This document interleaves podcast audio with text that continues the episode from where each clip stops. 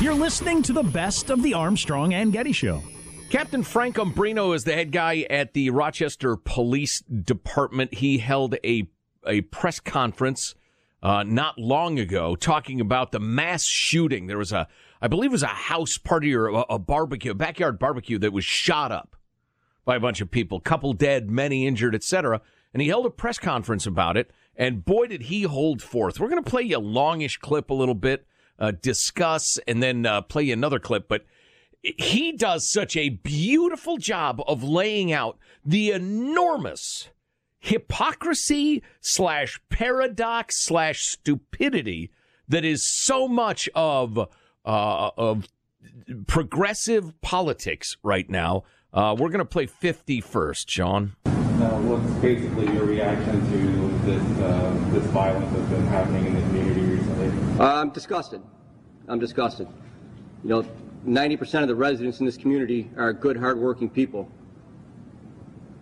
And, you know, I feel terrible for them that the decisions of a few bad people are having the impact that it is right now. You know, what are the answers moving forward? You know, I, I have my ideas. I've been on the job for almost 30 years now. What I can tell you is that I'm not surprised by the violence that's been taking place. You know, and I'm going to get in trouble probably for this. Um, but if I hear one more politician talk about, you know, what we need to do to stop the violence, we need more gun laws, we need this, we need that. Uh, quite frankly, I'm going to vomit. Um, these people that say that have no idea what they're talking about. We have a lot of gun laws currently on the books that we do not enforce. I shouldn't say we don't enforce. We enforce them, but you have individuals getting locked up for illegal handguns and being released from custody the next day. That's disgusting. How does that happen? So if anybody is surprised that there's been an uptick in violence since we don't enforce the current gun laws that we have, I don't know what to tell you.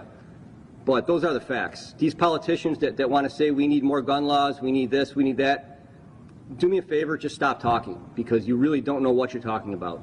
Come and ask anybody that, that lives in these neighborhoods. I've had conversations over the last three weeks with dozens of people that live on these neighborhoods, that live on Bernard Street, that live on Pennsylvania Avenue. They don't believe any of the stuff you're saying. There, there needs to be accountability. I'll equate it to this. If you're speeding and you get pulled over by the police and it's a $5 fine, do you really care if you get pulled over speeding? Probably not, right? You need to get to where you need to get to. So if you're an individual who has an illegal handgun, or you're thinking about carrying an illegal handgun, and you know that you get stopped and arrested with that handgun, and you're going to get out of the nail, out of jail the next day, do you care if you get caught? He really completes the argument in clip 52. It's fairly short. Go ahead and hit that. So the bail reform that you know government Bail put in, that plays a major part in uptick in crime. Bail reform, in, in my opinion, as a 30-year veteran in law enforcement and working in the city of Rochester for the last 30 years, bail reform has a significant impact on the amount of crime and the uptick in crime that's been occurring uh, in our community and throughout New York State. Look at the numbers. I sent the numbers out not long ago. I, I don't hear a lot about it in the media, but the numbers are, are terrible. And anybody that says that bail reform is, is not part of the blame in that, again, you're fooling yourself. And, and please stop So tell us what's going on with the bail thing. That's a big deal in California and New York and a variety Right. of places where they're trying something new and it doesn't seem to be working from the law enforcement point of view. No cash bail. If the judge says you're especially dangerous, we're going to keep you, they keep you. If the judge says, no, we're going to let him go. You got to show up for your trial, all right? Yeah, yeah, I'll show up. They let him go without any bail, any cash bail, which, as anybody in the justice system who knows what they're talking about will tell you, is people show up for trial so they or their family or the bail bondsman doesn't get stuck with the bill because then it gets nasty. And then, you know, uh, your family's really mad at you or you've lost your money or your bail bondsman comes hunting you down or whatever.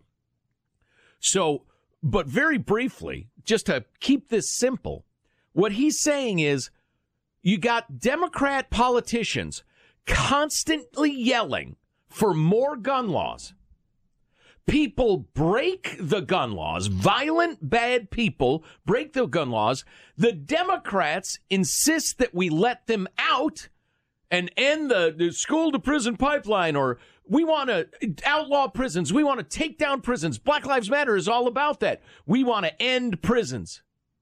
And then you institute these bail reforms where you can't even hold them pre trial as a violent gun wielding felon. And these are all policies pushed by the Democrats. Hmm. So you are howling for more gun laws that you then howl must not be enforced. What the hell? That is confusing. Those two things can't happen at the same time. And You can't have the uh, no cash bail, letting people out, and do more gun laws. and by far the vast, vast, vast majority of victims of gun violence are poor minority Americans who vote Democrat every damn time. And as uh, our, our friend, uh, the captain there, pointed out, I'm not hearing this in the media a lot. Yeah, well, I tell you what, it is a hell of an asset, Republicans, to own the media. Don't you wish? It's a, it's really handy that the left owns the friggin' media. The perfect thing right now would be some transition music. John DeBerry is a member of the Tennessee House of Representatives. He is a black man. He is almost 70 years old. He has seen real racism in his time, no doubt. He made a speech the other day at the Tennessee House of Representatives. It's gotten a lot of ed, uh, a lot of uh, attention. Uh, you know that, that reminds me we should replay that Van Jones clip uh, from earlier, a bit later on, uh, as he said something very sensible. But um, rather than steal his thunder, here is uh, here are the wise words of one John DeBerry. uh, in the middle of what has been referenced to on several occasions, the civil rights movement. And you know, people continue to refer to this, but I saw it. I saw men and women stand with courage and integrity and class, and they changed the world. They changed the world because what the world could see in them was the lie that was being told about them. I am one of those individuals who walked in back doors because the law said I had to. I'm one of those individuals who rode on the back of the bus on the back seats that were not cushioned because the law said I had to. I went to the water and drank colored water because the law said I had to. I went to a school where everybody looked like me and the country was divided and segregated because the law said that I had to. So all of these things we continue to refer to are the things that me and my generation lived. We saw it for ourselves. We're not reading it in the history books, but we lived it. And then obviously he, he gets to uh, uh, some of what's going on today. When the riot started and folks started burning stuff down, that's when my father took my arm and we left. We left because that was not what we were there for. That was not what Dr. King was there for. That was not what others who are famous in the civil rights days were there for. This was not peaceful. It was not part of our movement and it only hurt everything. My family raised money and sent my dad to Washington for that march. But that man stood there and said that he wanted his children judged by the content of their character, not the color of their skin. And all we do in America right now is talk about color. Every issue, every issue is about race, it's about color. Instead of us sitting down at the table like men and women of common sense and common justice and understanding that our enemies are looking with a greedy vigilance upon us as we tear ourselves apart eternally. They have been watching us for 50 years, preparing step by step by step by step for us to kill ourselves. Um, I know you've been trying to get us to play this for a week, Sean. Why have I just heard that? that is incredible. Uh, can we elect him president for the next 15 years? He's a little on in years, but uh, that doesn't seem to be stopping anybody else. Younger than both candidates. Oh my gosh, there there is wisdom. It, it remains. It's it's uh, shunted off into the corners. He's absolutely right on every bit of that. Oh my gosh, what a what a great man. Well, and he's as frustrated as I am, or you are. I mean, he's like he's he's exasperated. It's like, how can this possibly be happening? The the full speech he did was over ten minutes, I think, something Mm-hmm. like that. I only saw kind of like a seven or eight minute version of this, and this is just a couple pieces from from that. Yeah, I know we have a couple more t- pieces, and I'm tempted to play him, but he, like we, I'm sure, feels like we're being dragged away from the, the the just America we've all been trying to build. We're being dragged away from it a hundred miles per hour by these so-called, you know, social justice advocates, Well, and that stuff there at the critical end, race garbage, and the rest of it. that stuff there at the end about how our enemies uh, around the world, you know, have been working for this for a long time, Right, right. uh, and and, and stoking still both are. sides, tearing us apart. Yeah, yeah. Uh, what was the other thing I was going to say? Well, I just I hope voices like his are increasingly heard. Check out the great new swag like the new masks at ArmstrongandGetty.com. You're listening to the best of the Armstrong and Getty Show.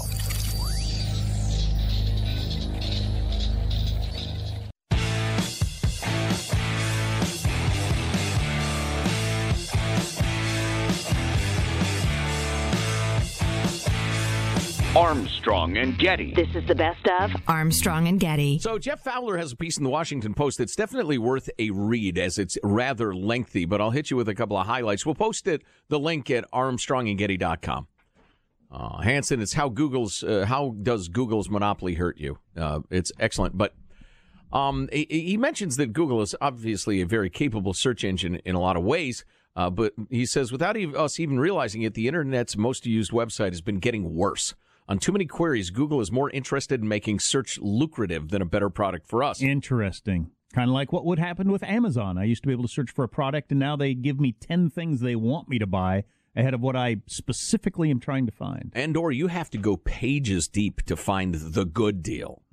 They're going to promote the deal that paid them to promote it. Uh, there's one reason it gets away with this, according to recent congressional investigation. Google is so darn big. But how does Google's alleged monopoly hurt you? Today, 88% of all searches happen on Google, Wow, that's something. 9 out of 10. in part because contracts make it the default on computers and phones, and a lot of people don't go into their settings and change Sure. their default. Uh, but whether Google is actually fetching you good information can be hard to see. Um, uh, Google is easy and free, and we don't have a great alternative. And he mentions that Microsoft's rival Bing doesn't have enough data to compete well. I've tried a couple of the Alterna websites, and I've gone back to Google I have two because each their time. news function is better, and that's what I'm generally searching on. I guess you couldn't find the New York Post Hunter Biden story very easily on Google if you search for it. Interesting. Interesting. What's in my search engine right now? I think it's Google, and I well anyway. Uh, and and he mentions that over the last two decades, Google has made the uh, changes in drips rather than big makeovers, and it's done it very quietly. To see how search results have changed, you what you'd need is a time machine. Good news, we have one.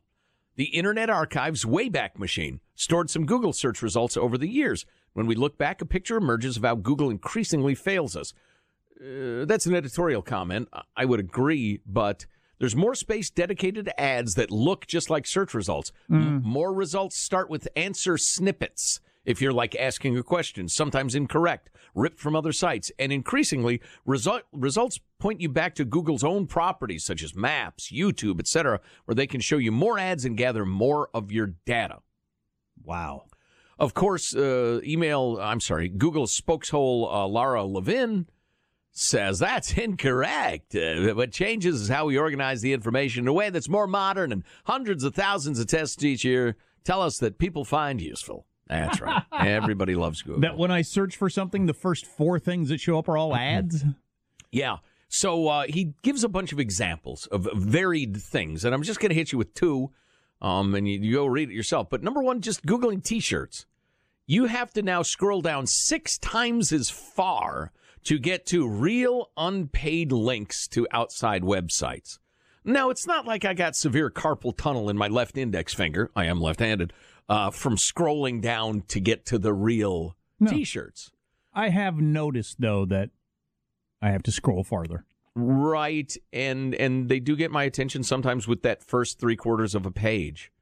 Um, And, and so anyway, but it's they are they are absolutely trying to manipulate you as opposed to giving you information that you asked for. It's like uh, it's like asking some hustler in 1970s Times Square. You know, hey, do you know where I can find a good time? He's not primarily interested in your good time. Well, there's the Broadway. uh, do you like the theater? have you have you ever been to the top of the Empire State Building?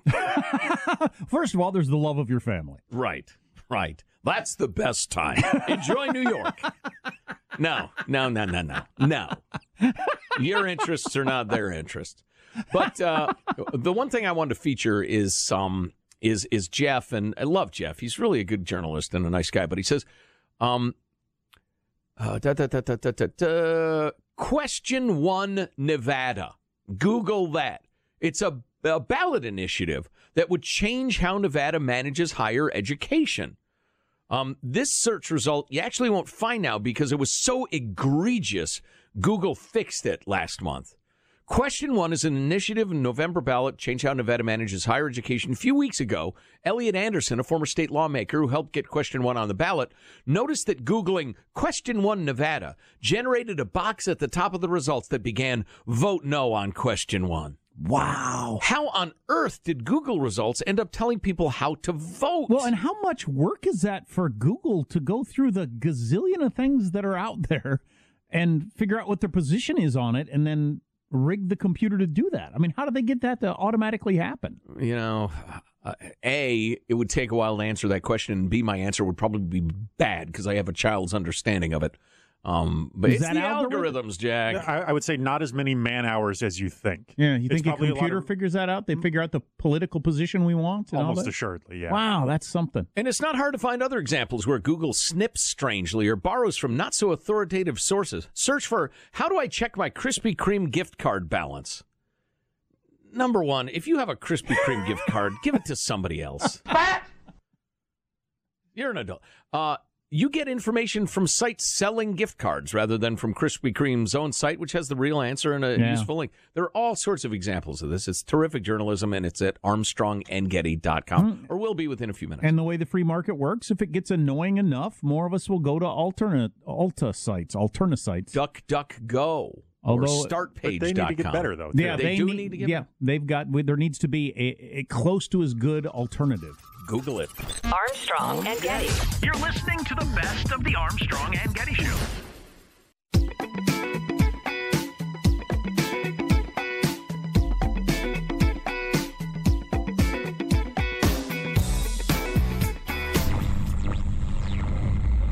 Uh, quick point of privilege. Quick point of Um, personal privilege. yes. I can handle things. I'm smart. This is Armstrong and Getty. Pretty damn cool. Here's Armstrong and Getty. You're listening to the best of the Armstrong and Getty Show. So, uh, reading from the Dispatch, which is a publication I like about politics, and they wanted to remind everybody, since it didn't get a lot of attention, Tuesday brought in another important story, since everybody was talking about impeachment. Equally troubling example of current dysfunction in D.C. when the House revealed and summarily passed an enormous government spending package. Two monstrous bills, 2,300 pages to the tune of $1.4 trillion. Wow. Less than 24 hours after lawmakers first got a chance to read it. And it's how long? 2,300 pages? And I got to believe that's 20 that each page if you actually were trying to look into it would require a week Yeah. and a number of experts. and jammed full of acronyms and, you know, government programs, the uh, NSC33 program. The Senate is expected to matador it through, and Trump is expected to sign it in plenty of time to avoid another government shutdown. The president will likely do this despite his pledge in March of 2018. I remember talking about this at the time to never sign another bill like the $1.3 trillion omnibus bill that Congress had given him at that time. Remember, he signed and he said, Look, this is the last time I'm doing this. No more of this. A giant bill shows up for a gazillion dollars. We don't talk about it and we sign it just so we don't shut down the government. Well, turns out we did do it again. Turns out the only real non negotiable is Congress gets to take your money by force, then squander it. More from uh, the dispatch on this. You get a wad of cash. You get a wad of cash. Like all good Frankenstein omnibus bills, this package has plenty in it to make anyone mad. For liberals, there's the way it declines to touch the national emergency Trump declared on the U.S. Mexico border last spring, a measure to restrict Trump's ability to shift money to wall construction from, from funds allocated for other purposes didn't make it into the final bill. So that shows you how cynical and phony the left is. Oh. In that, well, the wall, the money, the movement, you can't do that. No, didn't didn't matter at all when it came down to we'll let you pass a bunch of stuff you want if you let us keep that in. Oh, okay. If we get to spend recklessly, then yeah, go ahead, move money over to the wall or uh, make it a national emergency, even though we declared it unconstitutional. And go ahead if we get to spend whatever we want. For conservatives, there's the millions of new funding for federal research on gun violence, the not at all budget related measure to raise the minimum wage to purpose purchase tobacco from 18 to 21, and lest we forget the eye popping price tag that used to be the sort of thing that Republicans cared about. This one was different than from the last few years because they just didn't seem to say no to anything, said Brendan Buck, former counselor to then House Speaker Paul Ryan, and told the dispatch. There were over the last few years all kinds of times when people would come in to ask for some of the very same things that are included in this legislation, and we would just say no because we didn't want it to be loaded up like this. But nobody said no to anything this time around. Wow. So by the standards of, you know, five years ago, we've gone crazy. Yeah. spending. By the standard of this can't continue, we're ruining the country. Um, uh, it's the biggest threat to our country, according to Chairman of the Joint Chiefs. Uh, by that standard, it's significantly worse. But Again- what, what, what can you do but throw up your hands, honestly? Oh, that's what bring everybody- people down at Christmas time. Go have fun with your friends. That's Eat, what everybody's be doing. merry. That's what everybody's doing. Yeah. He also railed against the way the package put a tiny group of leadership negotiators in charge of making sweeping changes to federal law and noted that states abandon all principles of federalism for debt funded pork. So, at all levels, the federal government forces the states to do things that they would have in the past fought. But now they say, eh, that's not really cool that you're, you're making the decisions for us here in Alabama or California or wherever. But if we're going to get all this stuff that you just promised, yeah, go ahead. We used to at least have a fight over it. Now we don't even have a fight. Hell, we don't even have a vote. That's extraordinary. Yep. So the federal government just gets bigger and bigger and more and more powerful and directly takes money away from your local and state government and takes away their power and ability to uh, manage themselves and decide what's best for your state.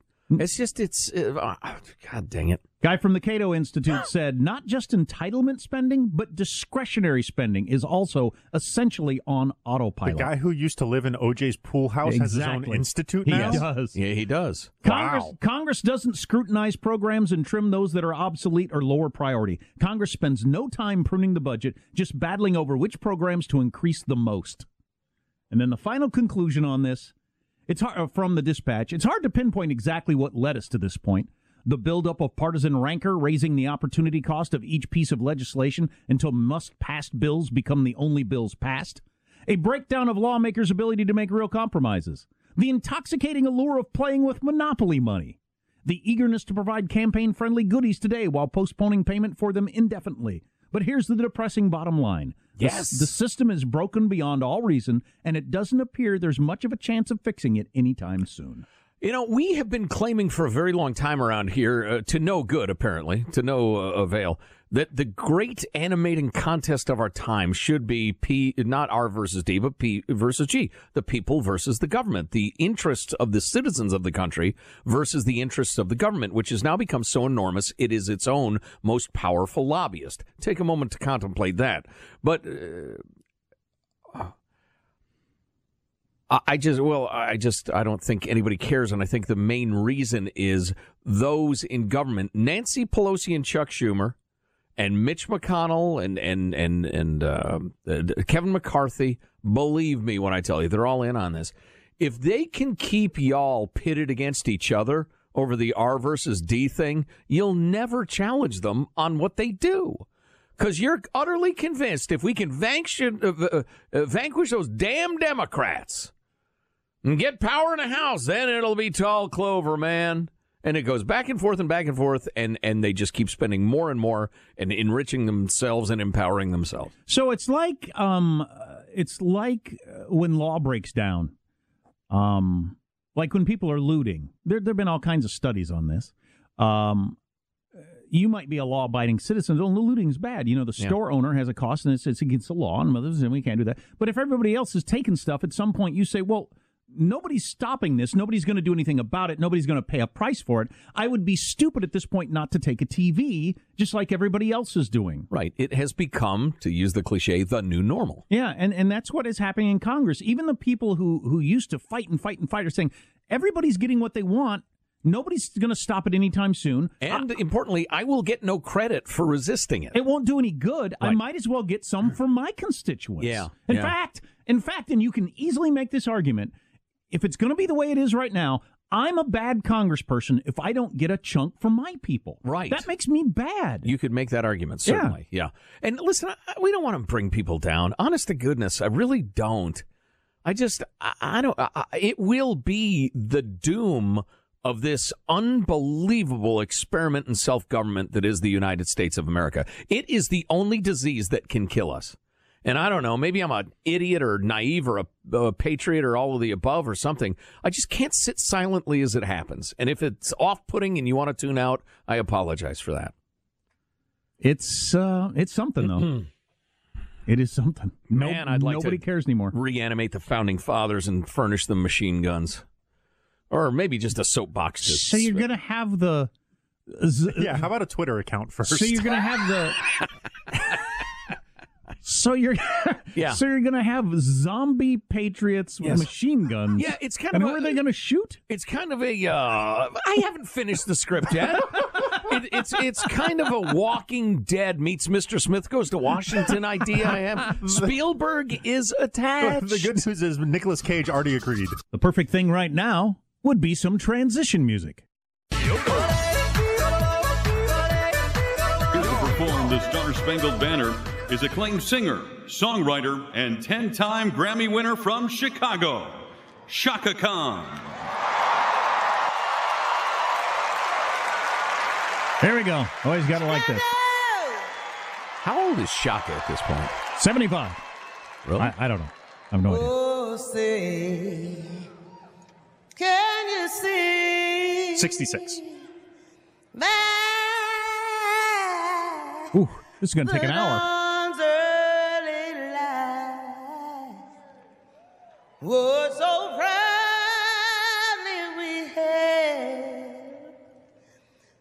The twilight's last gleaming. Is this gonna be the longest national anthem ever? That's all right. and dried. It's not your faster quintile. perilous fight. The ramparts we watched but Some ramparts. were so gallantly streaming. Twitter's going wild over this. That's why we're playing it. Rockets, red Whoa! Anybody hurt? Yeah. All the Love notes. bombs bursting in air.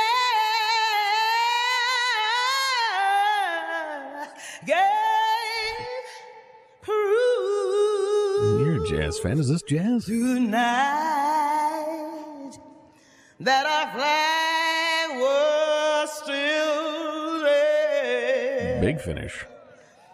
Oh, that Star Spangled yeah,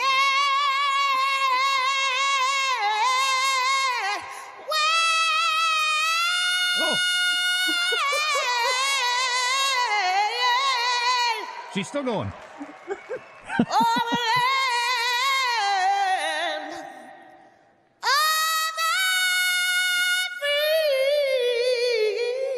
boy! Wow. And home of the Brave.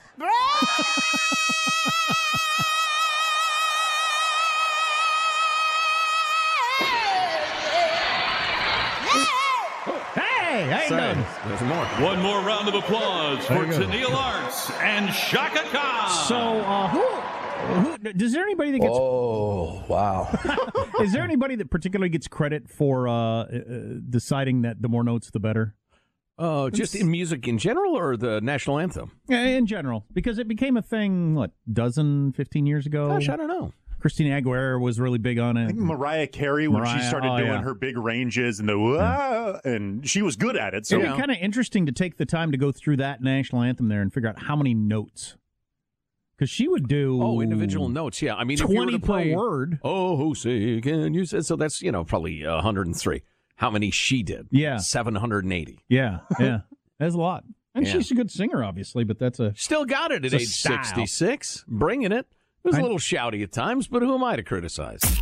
the best masks I've seen, and they say Armstrong and Getty on them. You can get one at ArmstrongandGetty.com. This is the best of Armstrong and Getty.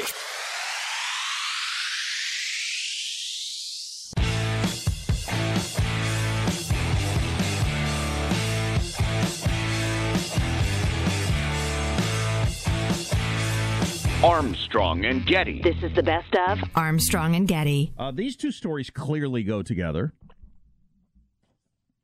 Employees do 10, at least 10 non work related tasks in the office each day. Wow. Fits in with this other story. More and more companies go into the four day w- work week. And it's actually based around the idea that people are screwing off enough that if they stop screwing off, they could get all their work done in four days, Hmm. four eight hour days instead And five then they eight-hour would have that fifth day, presumably, to do the things that they are doing at work. Well, do whatever you want at home. Um, But I'm just asking, you can't do you do how do you- everything at work. You can't uh, probably can't trim your toenails. You could do that at home. I've done that. You have at work? Oh yeah, yeah. Because I'm looking at the list of things people do at work, and some of them are kind of funny, uh, and some of them are not. You know, going through your personal mail. Uh, not surprising. Clothes shopping. Okay, yeah, give me a break. Um, making restaurant bookings. Yeah. Well, how long does that take? Booking a dental appointment. Instant messaging friends. Browsing Facebook. People browse Facebook at work. Oh my. Oh It's my. incredible. Printing off concert tickets. Booking a doctor's appointment. I like this one. Googling a medical condition you have or suspect you have. That's just sensible. Do it all the time. Lower Sensible back pain. precaution. Oh my God, it's cancer. Oh boy. Internet cancer. Using the photocopier for your own stuff. Oh Lord. No flipping way. What? Some of you people are doing that? Boy, I don't even want to look at you. Jones, you owe this company an eighth of a cent for the paper you used. Paying bills, checking your bank account, doing banking online. Uh, no way. Browsing non work related websites. Get out! There's the door! Number one on this list is checking the weather. I don't uh, see. I still don't Is understand. raining today? It must be nice outside. I wonder wish I what could go outside. I wonder what people who go outside are doing. but I don't understand how making it a four day work week would help, though. Wouldn't you just screw around for four days a week instead Well, of five? A- a- actually, they don't because they. Uh, it, I assume these are the kind of jobs where you've got cl- fairly clearly defined duties and whether you got them done. That would only work in that case, right? And uh, actually, at one of these uh, companies where they tried it, the company didn't police how workers spent their time, but if performance slipped after they went to the four day work week, they were going to go back to the five day work week. And they stayed motivated based on that. Look, you like the four day work week? The things better not start to trail off or we're going back right. and people stuck with it. Concept is gaining gaining ground all over the world and making inroads in some American companies. Many employers aren't just moving to 10-hour shifts 4 days a week like I originally thought it would be. It's just four 8-hour shifts, but people don't screw around as much. I wonder if we've just developed over the years more screwing around than used to exist, and now we've got a whole work day's worth of screwing around that happens, so they can eliminate a day. For me, at least that. Yeah. I- yeah, we know. I don't, I don't think there's any doubt we've become a more self indulgent species. Plus, it's easier to screw around with uh, computers. Oh my goodness, yeah. What were you going to do? Open up a copy of Moby Dick in the office uh, earlier and then start, you know, reading or Or have just a, have a big console television in your office and hope nobody notices? or get on the phone and have out loud conversations about your bank account or your car insurance or whatever it is you're doing Right. online. with your big heavy AT and T phone. yeah. um, Hello. Last uh, month, a Washington state senator introduced a bill in Washington to reduce the standard work week to 32 hours. Shake Shack has started testing the idea a year and a half ago, and they shortened their manager's work week to four days at some stores and found that recruitment spiked, especially among women, because people like the idea of being able to uh, take their kid to school one day a week or not having, to pay for daycare one day a week or that sort of thing. I love that idea. Yeah. Yeah. But it really, a lot of it seems to be uh, uh, based on the fact that we're screwing around enough that you can make this work. That the company doesn't really lose anything from you, mm-hmm. and and and you can get your work done. Yeah. Yeah. Interesting. Well, incentives and disincentives. I mean, that's that third day of the weekend, man. I'd I'd be willing to hump it. A little bit this- harder for my employer to to get that. It's a big difference to get to a point where, because our current weekend structure, you either work yesterday or work tomorrow. And I'm so sorry. there's Go never a decompression day in the middle. That's right. Oh That's- no no no! I hear that. Uh, it's amazing how a three day weekend feels so much different than a two day work day. It's just not even close. They're different universes. I'm sorry I started laughing in the midst of Sean's penetrating commentary, but you know how there are uh, uh, car chases all the time in L.A. that get constant coverage on the news? Well, there's a bear wandering around an L.A. suburb. Um, and they have live team coverage of it as if it is a car chase. And they just, I keep glancing at the TV and I keep watching this bear meander from, you know, the garage over to the front yard. He looks around a little, meanders out to the sidewalk. it's just Like a live coverage of a meandering bear. like a UCLA Bruin or more like a uh, an actual brown bear. No, this is this is a BFB. Bear! I mean- There's a local resident. You're breaking my kayak. Oh Lord. yes, it's a large bear. It appears to be uh I don't know, good 250 pounder. I don't weigh a lot of bears, but One, That's what I guess. One more uh, thing on this. So the researcher that's been studying this, core to this is that people are not productive for every hour, every minute of every day they're in the office. Not a surprise to anybody. But also, s- simply slashing the number and duration of meetings saved a huge amount of time. so it's both ends. The employees are wasting time, but hey, bosses, you've been wasting our time with meetings that didn't need to happen or didn't need to be that long. And so I'll stop wasting my time. You start wasting my time. We'll come together and work four days a week. How many- you know that's happening. How many bosses are the sort of person we all know who just likes to have the floor so much? They will just babble on and on just to keep the floor. You know, just to keep the attention on that. Oh, Captive audience, makes I me say. crazy, right? Yeah. Oh, please, please, can I get back to my mindless tasks? That was my favorite part of being a, uh, a teacher when I was in uh, doing the grad school thing. Captive audience. They got to sit there and listen. Oh, they got no choice. Yeah, you people are going to listen to me and listen good.